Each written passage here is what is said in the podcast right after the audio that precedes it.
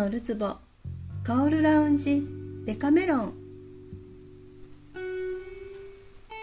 本能のるつぼカオルラウンジ。デカメロンは名作。デカメロンのように面白い話。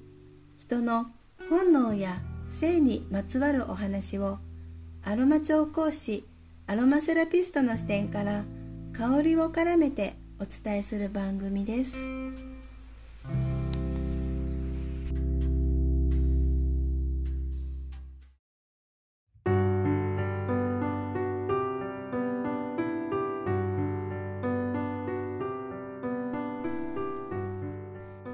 さんこんにちは。アロマ調香師アロマセラピストのミカです。本日もアロマの専門家として本能や性香りのことをお話ししていきます。本日のテーマは恋を諦めるための香りです。古今和歌集や芥川龍之介の「公職」という作品の中に出てきます。香りというか匂いの力を借りて恋を諦めようとしたモテ男のお話をご紹介したいと思います、えー、かなり屈折したスカトロジーな内容でお食事中の方はちょっとうっとなってしまうかもしれません。失礼いたします。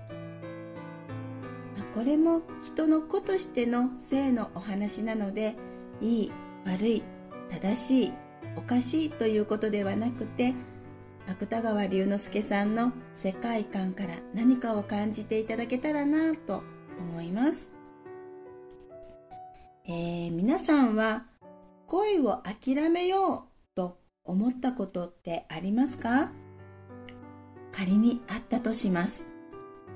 好きな人を諦めるために皆さんだったらどうやって諦めますか？平安時代プレイボーイの超モテ男がいました。もちろん振られたことなんかなくてね。ある日このモテ男が一目惚れをしてしまったんです。振られたことがない男はいつものように美しい女性に声をかけました。いつもなら喜んでもらえるけれど今回は相手にもされなかった。プライドズタズタで屈辱的な目に遭ってしまったんです。それでこのモテ男はプライドと1にかけてかは分かりませんが必ずこの女落としてやるって燃えるんですね。そして起こした行動は雨の中女性のお家の前で待つ という方法。ドラマのようですね。そしてこんな雨の中私を思って待っていてくれたのね。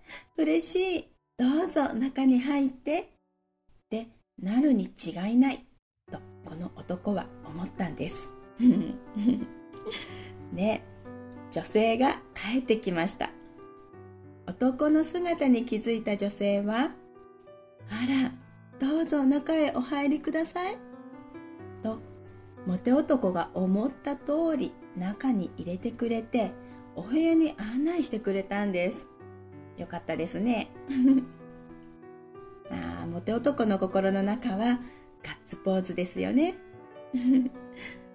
まそれで、さあ、というタイミングで、女性は、障子の掛け金をかけ忘れたわ、と言って部屋を出て行きました。うん、鍵をかけに行ったのかなで、お部屋で待つモテ男は着物を脱いでそわそわして待っていました。でも、一向に女性が戻ってこない。あれ？と思って部屋を出たら、なんと外側の掛け金をかけられていたんです。そうなんですね。閉じ込められてしまっていたんです。またしてもプライドズタズタ。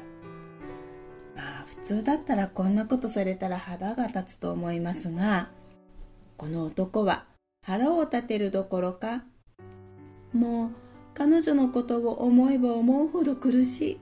このまま行くと恋煩いで自分は死んでしまうだろう。いっそのこと彼女のことが嫌いになれたらどんなに楽だろう。って思ったんですね。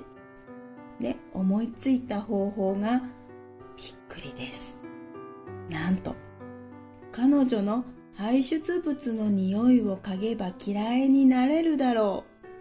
と考えたんです、うん、人って思い詰めると普段考えもしないことを思いつくんですね。どんなに美しい人でもこれは一緒だろうって思ったんですね。でその時代位の高い人はトイレで用を足さず箱の中に出してお月の人に処分してもらっていたそうなんですね。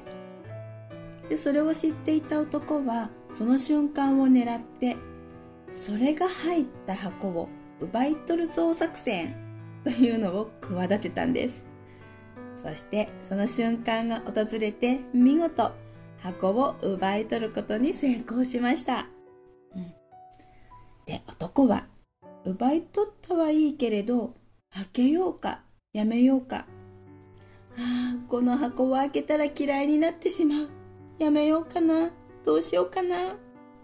と迷って迷って蓋を開けたんです、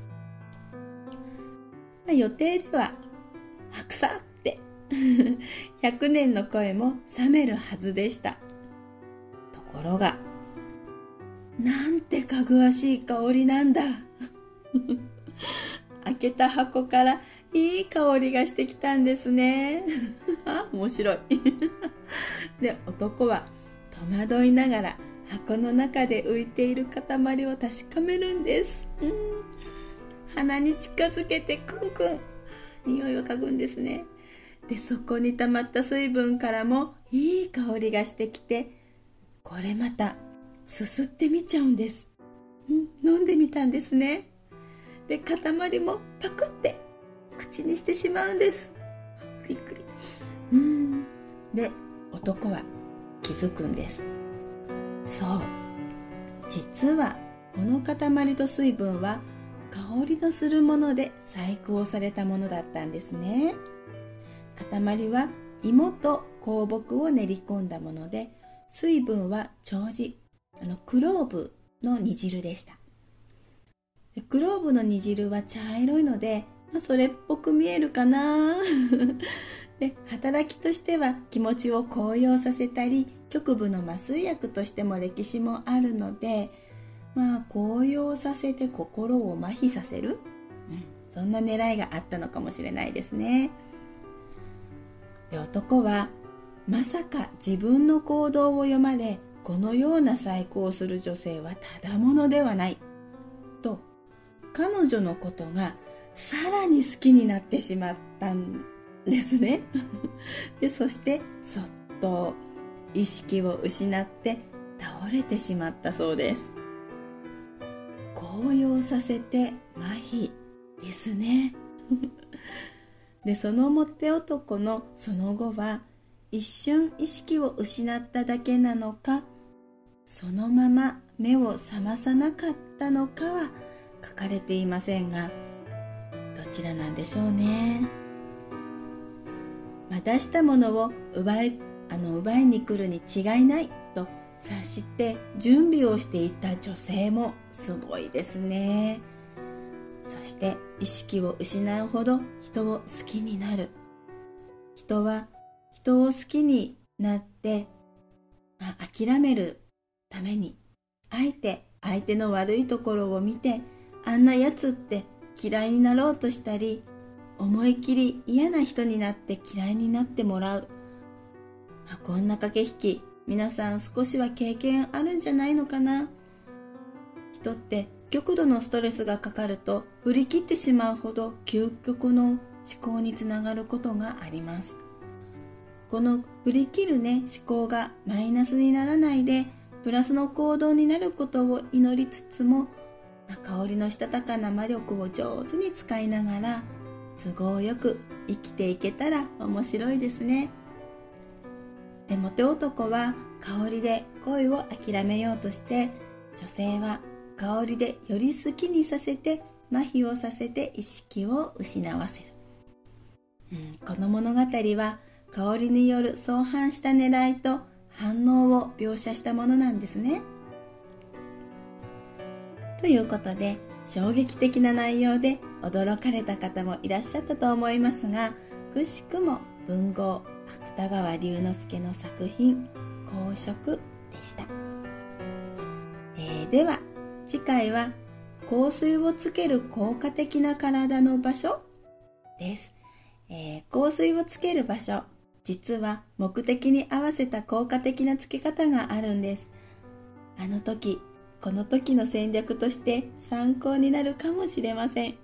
お楽しみに。えー、本日も最後までお聴きいただきありがとうございました。アロマ調講師アロマセラピストのミカでした。それではまた。